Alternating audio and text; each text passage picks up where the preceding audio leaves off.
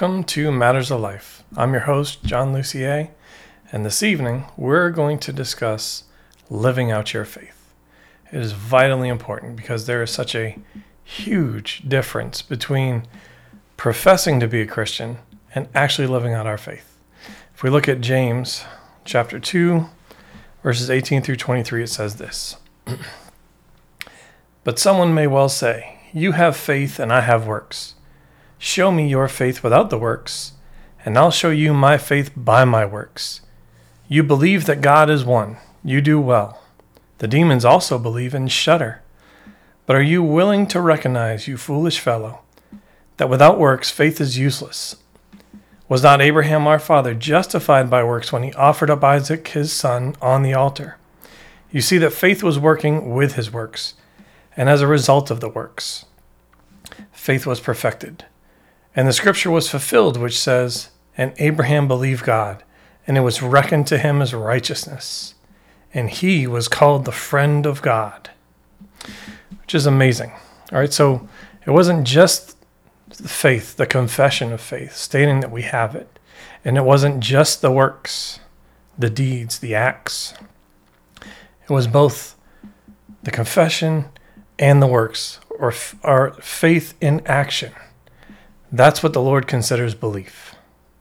That is what is credited to, credited to us as righteousness.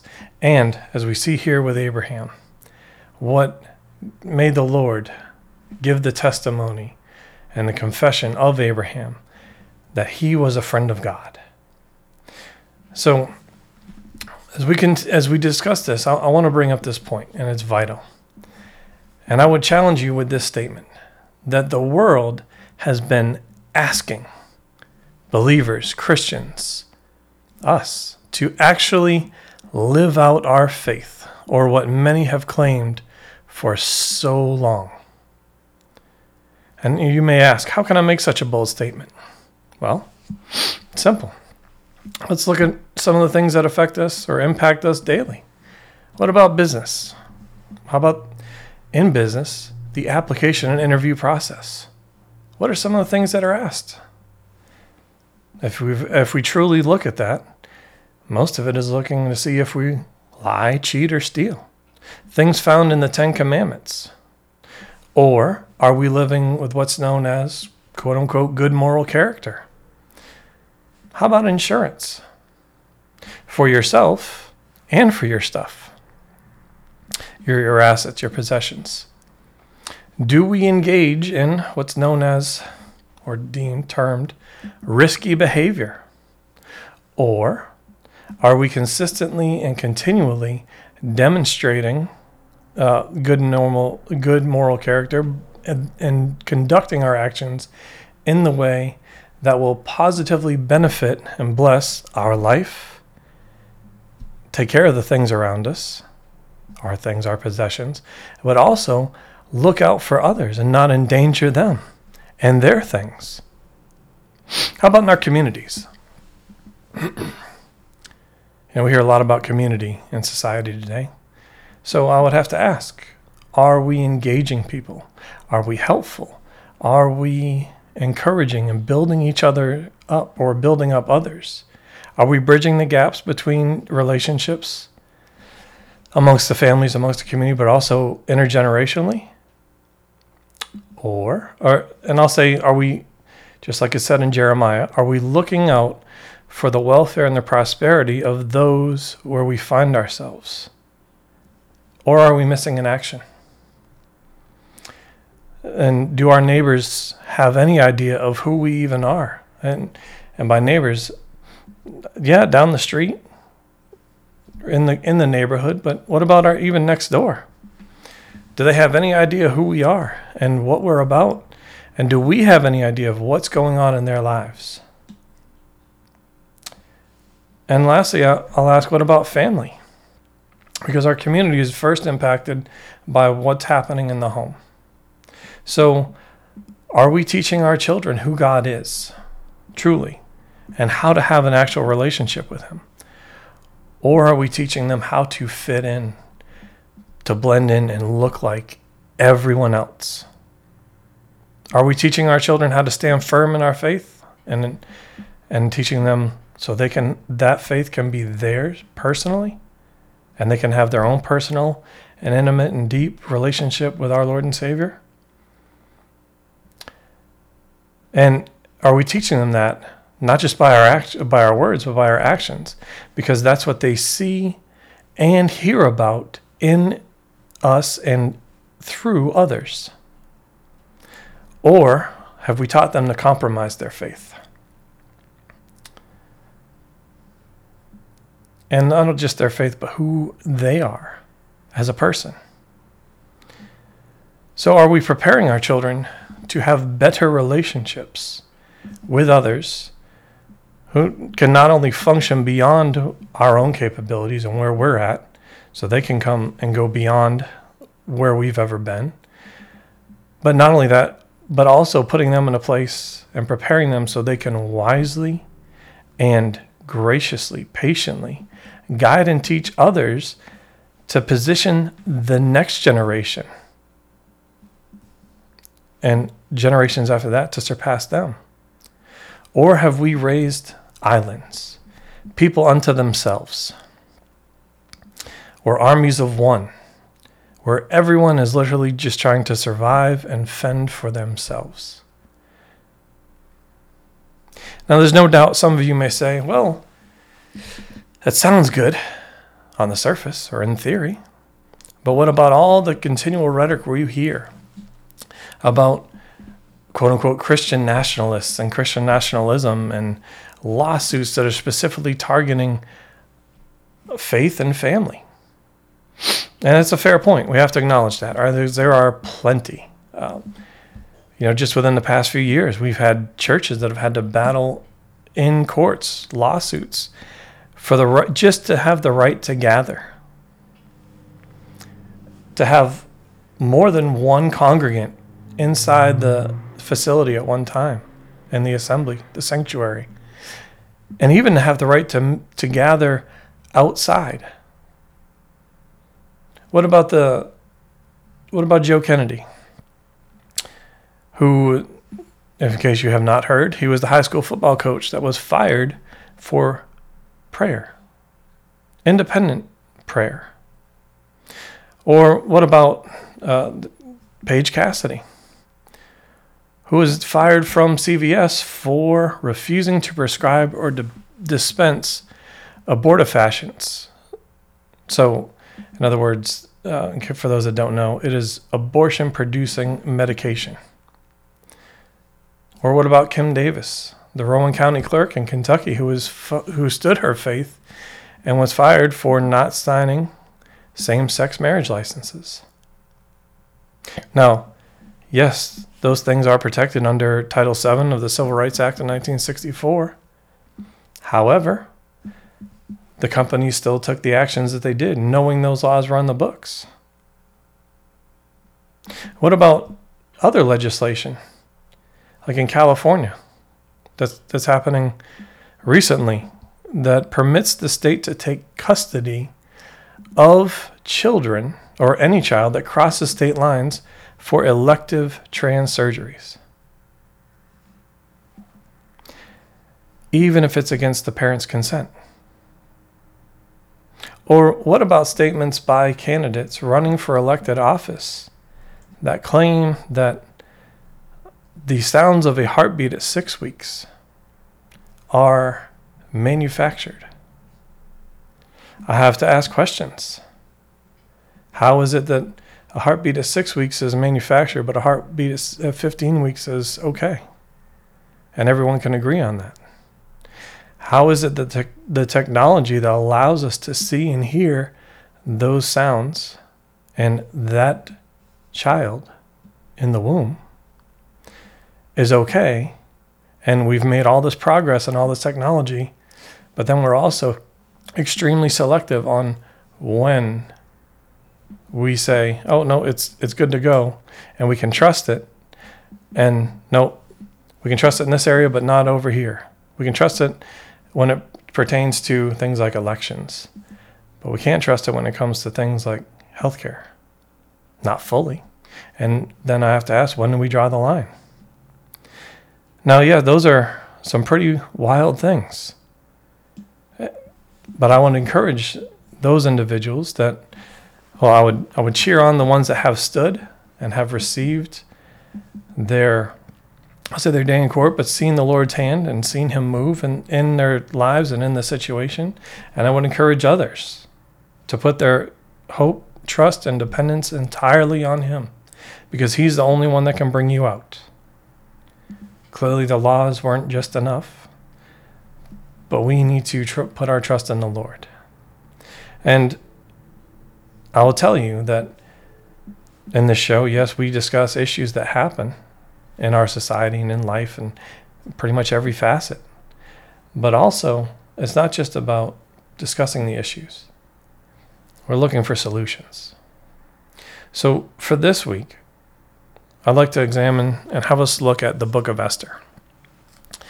Right? And in looking at Esther, I really want us to pay attention to the, the life of Mordecai. Because when we examine this and his life, there lies the solution, the answer for us, even today. And we'll go into that here in, in just a minute. There's a few points I want to bring up. And I want to lead by saying this. The first point as it pertains to Mordecai's life is that he did what was righteous because it was right. So, if you could, if you have your Bibles, turn with me to Esther 2, and we're going to read verses 5 through 7. It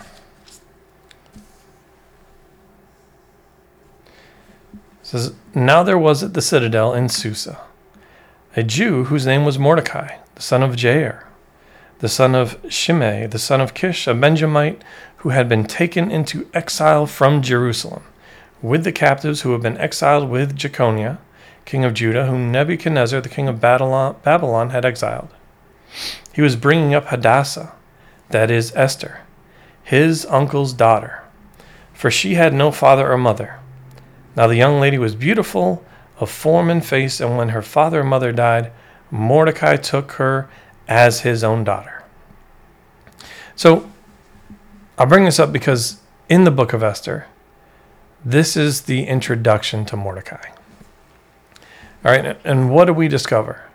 That the reason he was even in Susa was because he was taken captive. And yes, now he was exiled, right? But even in this circumstance and in this situation, an exiled captive, who Mordecai was at his core, right, is displayed. And by core, I mean his nature, character, and, and attributes of Jesus the Christ don't change, right? They are on display for everyone. And we see that in this situation. And not just his, cap- the, his captivity, which he's now in exile, right? But we also see it in, in his heart towards others. He's dealing with the loss of his his uncle, and well, clearly both his aunt and uncle, but yet he takes in their daughter as his own to raise her, to teach her, right? Even in the midst of processing through pain and loss and all those things, right? This, which is pretty incredible.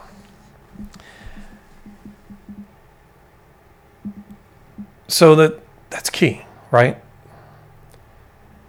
That's a, a key point. He did what was righteous because it was right to do. And not only that, but prior to this, where we're introduced to Mordecai, we learn that there is a situation, an issue, and that is literally impacting the entire world at that point. And that was that well, I'll, I'll phrase it in this way, right? And by the whole world, right? The king, the current king, had an issue with the queen and separated from her, divorced her, as it were, and was in the search for another queen, someone to take her place. So, which impacts everyone. Now, Mordecai is impacted because he now has a cousin who he raised as a daughter. And has taught her all the things on, on how he lives his life, given advice, given guidance, right? And there's a, a couple other issues here, right? Everyone in the kingdom is impacted. And if you read out chapter through chapter one, and it will it will give you the impact and the vastness of this kingdom, which extended pretty much most of the world at that point, right? Now, he's con- he's I'll say contending with these issues as well. It's not just what's happening in his house, just like us today. He's impacted by the issues that are happening amongst the people and in, in the nation or the empire at that point in time. And which again has to deal with the search for the new queen. Now, I would ask this question When do you prepare for trials and tribulation? And the answer is before it happens. That is key. Now, one second. Let me. I've, I missed. I lost my place here.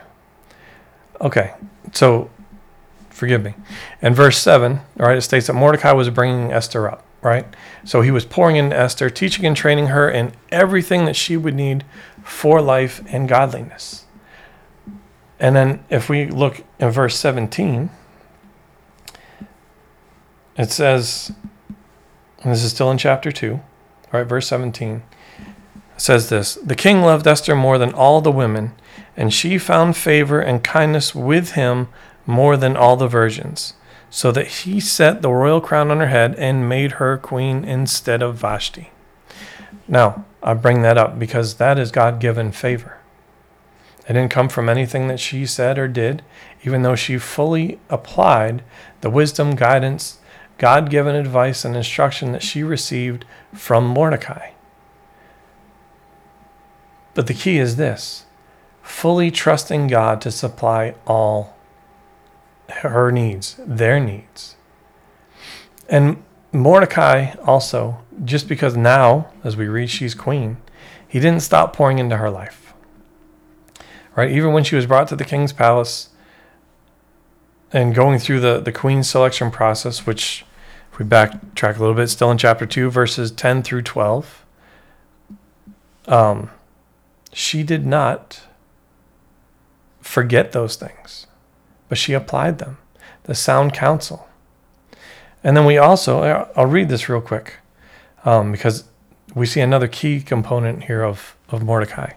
So Esther 2 10 through 12 says, Esther did, Esther did not make known her people or her kindred, for Mordecai had instructed her that she should not make them known. But every day Mordecai walked back and forth in front of the court of the harem to learn how Esther was and how she fared. So, even in the selection process, we see a, a, a key component of Mordecai, and that is relationship. Not just because it's her, his, his cousin that he's raising as his daughter, but Relationships matter. Our God is a God of relationships. And in there, we see two key components. He checked to learn how she was and how she fared. How was she doing mentally, physically, emotionally, all those things? And then how, or, or he wanted also to know what she had going on in her life. How are you doing in this selection process? And as we read in verse 17, the favor of the Lord gave her that place and that position. God's divine intervention and appointments gave her that place, but she still had to participate in the process. And not only that, but Mordecai clearly was a participant with her because it just says that he, every day he walked back and forth to learn how she was and how she fared. How long did he walk back and forth for, waiting well, it doesn't say specifically, but I would assure you, given everything else that we have read and what we're going to cover, it was until he received an answer. He did not settle, but he continued steadfastly. So, it says a lot about his character. Another component that we see and read about in this story is that he did stop pouring into Esther's life. He continued to give that guidance and sound counsel, right? Taking time out of his day daily, right, to see how she was doing. But also, even when she was made queen, we read in the story how she continued and or continued to receive, and Mordecai continued to provide guidance and godly counsel to her. There was no change in that relationship, if you will, and, and what was poured and continued to pour into her from when she was under his roof. Right? Even after she was queen. Which says, and then I have to bring up this point because it, to me, this speaks volumes. Mordecai, or it says a lot that Mordecai did not look for or expect his lifestyle to change now that he had someone, a relative, or someone he knew, living on the inside of the palace or being promoted to the place and position where there is amazing influence or the ability to influence what happens. Right? That says a lot. How many times have we seen and observed in our society assistance and guidance from people, helping them to achieve a certain place or role or a certain level in any, you know, whether it's life or business or even in politics, government, whatever the case is. And then there's an expectation. There was, while there were no strings attached, there's the appearance that strings were attached after. Well, I helped you with this. Now, what are you going to do for me? that's not the right thing to do. Again, the first point was that Mordecai did what was righteous because it was right. It was helping someone in need. Right?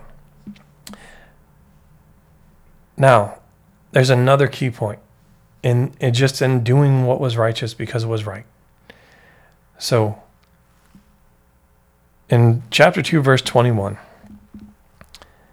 there is this situation that happens. Um, I'll, I'll read this section real quick.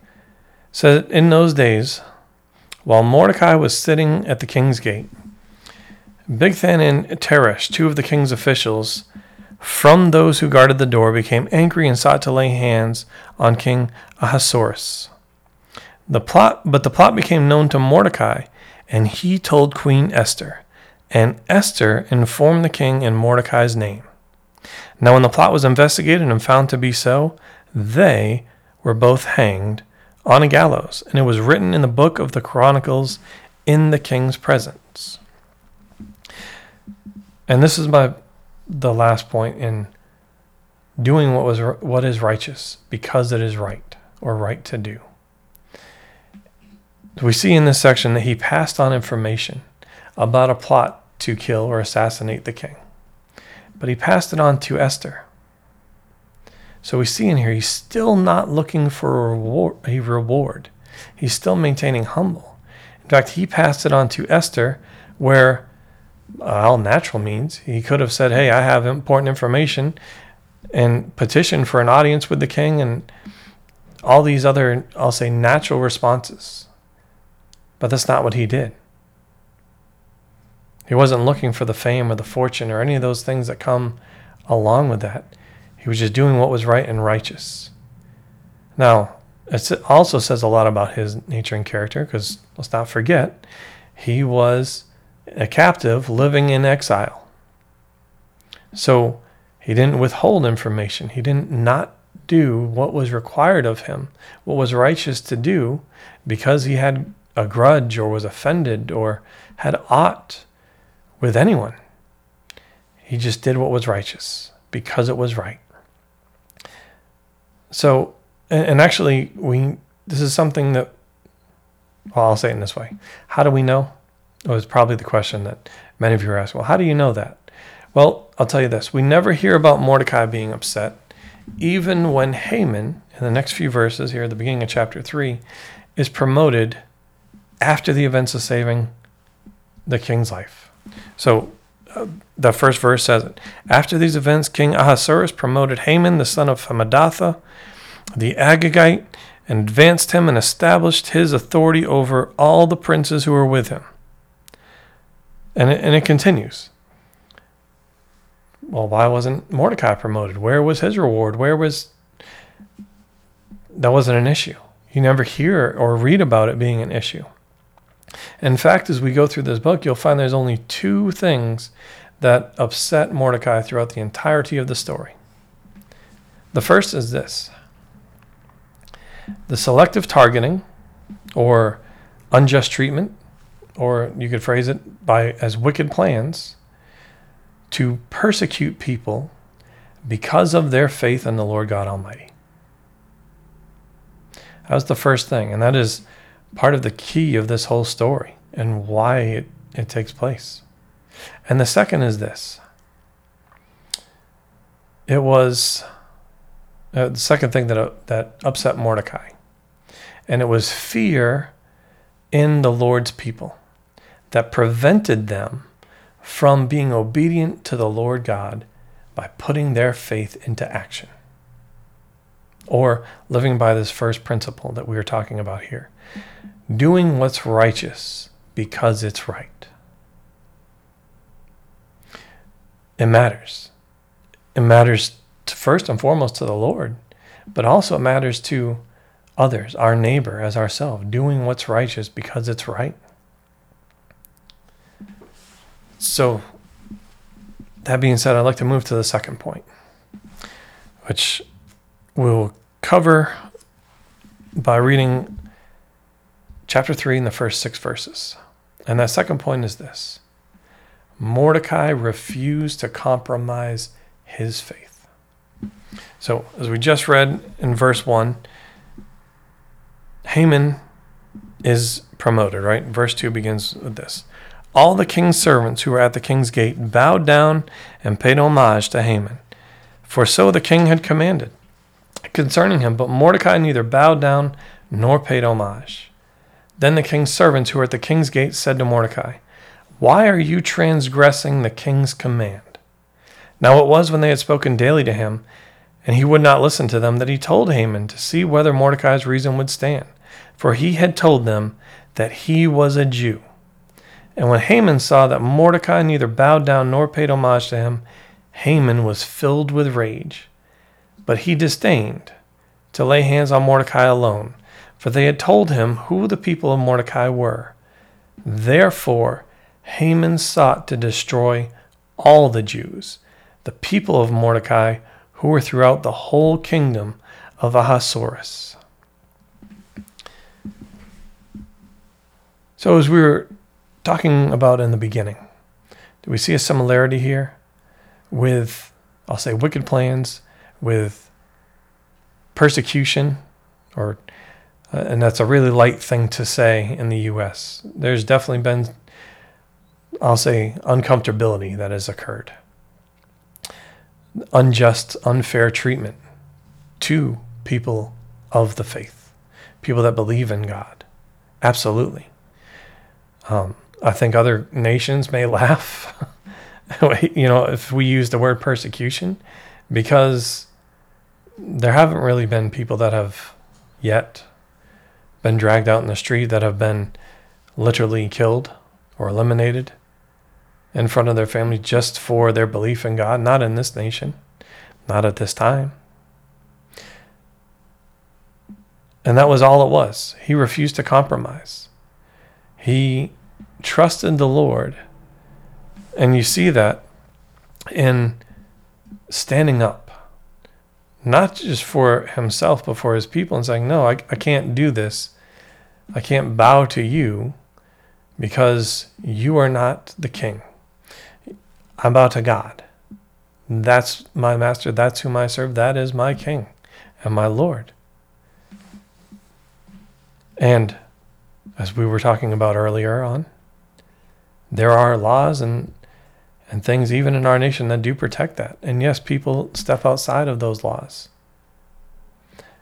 But he, Mordecai, refused to compromise his faith. we, in the same way, should refuse to compromise our faith. And then uh, the third point is this. And we're going to turn to Esther 4 13 and 14 as we cover this. But he, Mordecai, remains steadfast in trusting the Lord God Almighty. Now, we're going to explain that right after we read this section. That's in Esther 4, again, th- verses 13 and 14. It says, Then Mordecai told them to reply to Esther. So, oh yeah, yep. Let me let me reread this. Then Mordecai told them to reply to Esther. Do not imagine that you are in that you in the king's palace can escape any more than all the Jews. For if you remain silent at this time, relief and deliverance will arise for the Jews from another place, and you and your father's house will perish. And who knows whether you have not attained royalty for such a time as this? So, this is a continuation of what we just read on the second point. Haman sought to kill all the Jews.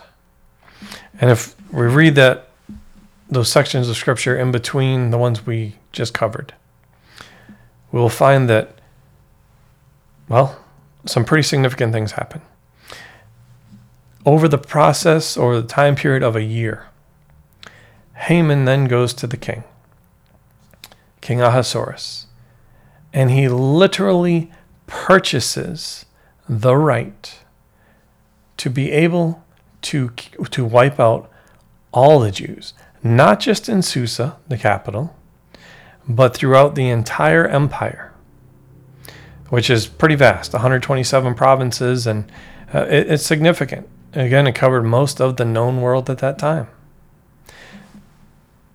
And the king okays it. And then says that, yep, he can, he can eliminate an entire race, an entire ethnicity, and keep all their goods and belongings for himself. So, whether you want to call it a bribe or whatever the term you want to use is, the king was bought off to allow this wickedness to happen. So now every, at the time, Jew, every member of the faith was now being persecuted or in a time was going to be eliminated. But you see you see Mordecai here remaining steadfast in the Lord God Almighty. And and I know some of you are probably thinking, well, wait, isn't isn't that very similar to the second point, which is he refused to compromise his faith? Well, I'll tell you there's a difference. Because and, and it comes out in what we were talking about with Esther, right? Of the one of the things, the second thing that upset Mordecai was when the people of faith were in fear and it was preventing them from actually carrying out and doing the things that the Lord required. Right? The first part, Mordecai refused to compromise his faith. He refused to do the things that would put him in violation and, and put, I'll say, sin and uh, in the way or in between he and his God, which is our God. He refused to do that.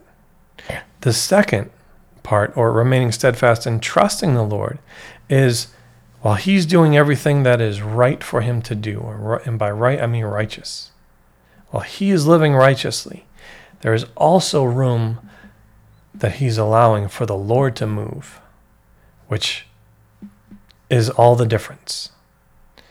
Giving people grace, exhorting them to do what is right and righteous to do by their God, to fulfill their God given role and the destiny track that the Lord has given to them to accomplish.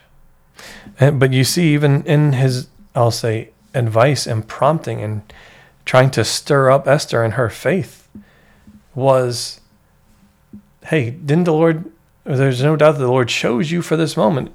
This may be the reason he put you in royalty. So getting her to recognize those things. But then also saying, if you don't do it, if you don't fulfill your role in your God given destiny, the Lord will do it through someone else. So I want to encourage us today with that, not to put down those things that the Lord has put on our heart to do, what He's called us to do, but to fulfill them, and not out of fear, but out of a reverence for the Lord, out of our love and our desire to be pleasing and obedient to Him. Because that's exactly what we see here in Mordecai. And it didn't stop there, right? This is our, our fourth point. Was Mordecai's willingness to work with others, to stir up the community, and to do what was required for the solution. And we're going to continue and read verses 15 through 17 uh, of Esther 4, right? It says, Then Esther told them to reply to Mordecai Go assemble all the Jews who are found in Susa, that is the capital, and fast for me. Do not eat or drink for three days, night or day. I and my maidens will all will fast in the same way. And thus when I go into the king, which is not according to the law, and if I perish, I perish. So Mordecai went away and did just as Esther had commanded him. I, I want to say this because it builds off the point. Mordecai was stirring up, encouraging, and admonishing Esther to do what was right and righteous to do. He would not compromise himself. He would not, he just remained steadfast in the Lord. Right? And there, there's other times and, and periods in here where he wouldn't settle. Uh, and if, if you read this, you'll find that when he first heard of the news that he tore his clothes, and Esther had her servant send him clothes. And, and you can look at that and say, well, that's, wow, that's, that's kind of rude. There's this situation at hand where all the Jews are, you know, could potentially be wiped out. And here you go. Here's, here's a little something, but to, to make you feel better. But he refused to compromise. Not only that, but he's here now stirring up Esther, and now he's he's asked something of him. He's asked to go and stir up the community, not throughout the entire. Um, I guess this is another key thing, the community where he found himself. Right, just like we talked about in Jeremiah. Seek the welfare of the community in which you find yourself, because in their prosperity is your prosperity. So I say this because how many times have we seen, observed, or even experienced, been a part of being a, well, the, the term would be good idea fairy. We come up with all these, hey, there's some recommendations after someone gets a, a role or position of influence. We come up with our laundry list of good ideas and things that should probably change and, and all those, and then walk away. While the person there may want to, um, I'll say, include or enact some of those things, some of those policies, some of those recommendations. But something's required of us, but we're too busy. We don't give them the support that they need. That's not what Mordecai did he absolutely agreed to give Esther what she needed as she was the one putting her life on the line, literally. You find in the story that there, it requires time in order to approach the king. And if you're you have not been approved to go into the presence of the king, then the only thing that can save you is the king extending this golden scepter to you and touching it. And if he does not, the the law at that time was that they eliminate you, they kill you immediately. So Esther was literally putting her life, career, position, everything on the line. Yes, and I said life first because clearly that was the biggest thing to her. And and to most. How many people have not done something because it they feel it might jeopardize them, might jeopardize their standing for their career, for future promotions, for their position, for whatever the case is, for how people will look at them or what people might say about them. So people need our support. They need us to stand with them. And that's exactly what Esther was asking of Mordecai and for the Jewish community in Susa. Not the entire empire, but just the community in the place, the city where they found themselves. So now Mordecai has a role to go stir up everyone else and get them involved, which you see, and to help carry out the work and seek the Lord on it, because that was literally all they could do was stand fast in trusting the Lord and to pray. So then there's there's this fifth and final point. And we're going to cover a, whole bunch of different scriptures because there's multiple points within this. And the fifth point is this Mordecai allowed the Lord to move according to his will and his timing. And, and that is incredible. Uh, if you could, turn with me to Esther 6. Going to read the first three verses, uh, verses 1 through 3, and then we're also going to read 10 through 12. So Esther 6 1 begins this way. During that night, the king could not sleep. So he gave an order to bring the book of records, the chronicles, and they were read before the king. It was found written what Mordecai had reported concerning Bigthana and Teresh, two of the king's eunuchs who were doorkeepers, that they had sought to lay hands on King Ahasuerus. The king said, What honor or dignity has been bestowed on Mordecai for this? Then the king's servants who attended him said, Nothing has been done for him. So, oh, and then verse, verse 10 through, verses 10 through 12. Then the king said to Haman, Take quickly the robes and the horse as you have said, and do so for Mordecai the Jew who is sitting at the king's gate. Do not fall short in anything of all you have said. So Haman took the robe and the horse and arrayed Mordecai and led him on horseback through the city square and proclaiming before him, Thus it shall be done to the man whom the king decides to desires to honor. Then Mordecai returned to the king's gate, but Haman hurried home, mourning, with his head covered. So, in this section of scripture, Mordecai was honored by the king. But it's, it's probably better said this way that Mordecai allowed the Lord to honor him, which also strengthened him along the way. In this section, remember how we were discussing how Mordecai had not yet been rewarded, but he, it didn't upset him. He was just busy doing what was righteous to do because it was right. But now the Lord rewards him in the Lord's timing, in his perfect will.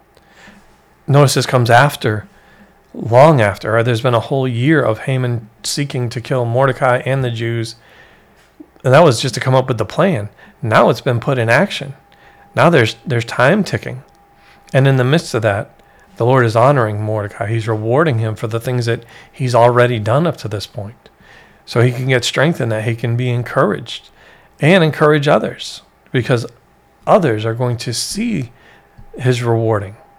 And hopefully that bolsters others to continue and to not give up hope or lose faith or their trust in the Lord. But then there's another interesting point in this section of Scripture. Haman, whose plan it was being enacted, and who gave the plans to the king on how to honor Mordecai, mostly primarily because he thought it was about himself and he was the one that was going to be honored. He went home with his head held low. But that's not what we hear about Mordecai. Mordecai returned to the king's gate. Mordecai continued to do the work that was required. He had chosen and decided to, to do it to completion in excellence unto the Lord and for the people, for the, the nation. And, and by the nation, ultimately, yes, it is both. It is both for the Jews, but it was also for, I'll say, the nation or the empire under King Ahasuerus. But then we also want to continue this because in Esther 7, verses 8 Oh, sorry. We'll begin in verse 9, and we're going to read through Esther chapter 8, verse 2. It says this Then Harbona, one of the eunuchs who were before the king, said, Behold, indeed, the gallows standing at Haman's house, fifty cubits high, which Haman made for Mordecai, who spoke on behalf of the king. And the king said, Hang him on it. So they hanged Haman on the gallows, which had prepared, which he had prepared for Mordecai, and the king's anger subsided. On that day, King Ahasuerus gave the house of Haman, the enemy of the Jews, to Queen Esther, and Mordecai came before the king for Esther has, had disclosed what he was to her. The king took off his signet ring, which he had taken away from Haman, and gave it to Mordecai. And Esther set Mordecai over the house of Haman. So there's a, a couple things here. We're talking about the Lord honoring Mordecai. So now it continues and progresses. It wasn't just honoring, there was deliverance. The Lord demonstrated his deliverance to Mordecai and fulfilled his word, which we read about in Proverbs 28:10, which says that he who leads the upright along the path of evil will fall into his own pit, but the blameless will inherit what is good. And we see that exact thing played out here. Now, there's a lot we did not read I did not cover and allow you to do that, to cover that on your own time. But in there, which which is amazing, there was a Esther did what Mordecai had advised her to do, which was to go see the king and put her trust in the Lord and allow the Lord to move on her behalf and on behalf of all of the Jews in Susa and throughout the empire under King Ahasuerus. And she did that. And not only did she do it that time, she did it again immediately following the section that we just read. She went to the king, and both times, because of the Lord, the king extended his golden scepter out to her so she could touch it, not be killed, and have an audience with the king to relay to him her thoughts, her concerns, and bring up important issues that affected and impacted many lives within the kingdom. And we see that in 8 through 16, right? So it says this uh, Esther 8, chapter 8, uh, Esther chapter 8, starting in verse 8 says, Now you write to the Jews as you see fit, in the king's name, and seal it with the king's signet ring for a decree which is written in the name of the king and sealed with the king's signet ring may not be revoked. So the king's scribes were called at that time in the third month, that is the month Sivan, on the twenty third day, and it was written according to all that Mordecai commanded to the Jews, the satraps, the governors, the princes of the provinces, which extended from India to Ethiopia, a 127 provinces to every province according to its script, and every people according to their language, as well as to the Jews according to their script and their language. He wrote in the name of King Ahasuerus and sealed it with the king's signet ring, and sent letters by couriers on horses, riding on steeds, stirred by the royal stud. In them the king granted the Jews, who were in each and every city, the right to assemble and to defend their lives, to destroy, to kill, and to annihilate the entire army of any people or province which might attack them, including children and women, and to plunder their spoil.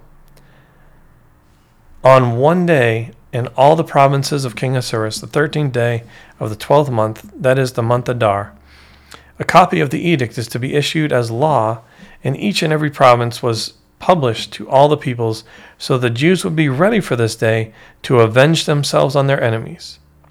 The couriers, hastened and impelled by the king's command, went out, riding on the royal steeds, and the decree was given out at the citadel in Susa. Then Mordecai went out from the presence of the king in royal robes of blue and white, with a large crown of gold, and a garment of fine linen and purple. And the city of Susa shouted and rejoiced, for the Jews there was light and gladness and joy and honor. In each and every province and in each and every city, wherever the king's commandment and his decree arrived, there was gladness and joy for the Jews, a feast and a holiday, and many among the peoples of the land became Jews, for the dread of the Jews had fallen upon them. So we were just talking about the Lord's deliverance. And in this section of scripture, we see the continuation. The Lord gave deliverance to Mordecai from his enemy, Haman. But there was still the decree that Haman had signed with the signet ring that had been given to him prior that was still about eliminating the Jews. So now Esther again had to go beseech the king about this very act. And the king granted it to her because of the favor of the Lord, because of the Lord's working and moving and deliverance of not just Mordecai, but his people. Mordecai still had this thing hanging over his head, if you will. Death was still impending and by all natural means and laws and circumstances, but he did not let that bother him. He advised his cousin Esther, now the queen, on what to do. And now she disclosed who he was to her. But now you also see the favor of the Lord working where Mordecai is granted a position and a place where he is writing and impacting policy, legislation, if you will, for the kingdom, giving favor and allowing enemies to be eliminated. And it's not about the elimination of the enemies, but it's about restoring what was right and righteous inside the kingdom. There's always going to be those that are in opposition to the Lord and against his people. Fear not. Yet, while it's painful, while it's not fun to go through, let's continue to press on. The Lord fulfills his word, right? We read about that in, in Proverbs, but let's also look at Psalms 57, verse 6. It says, They spread a net for my feet. My soul was despondent.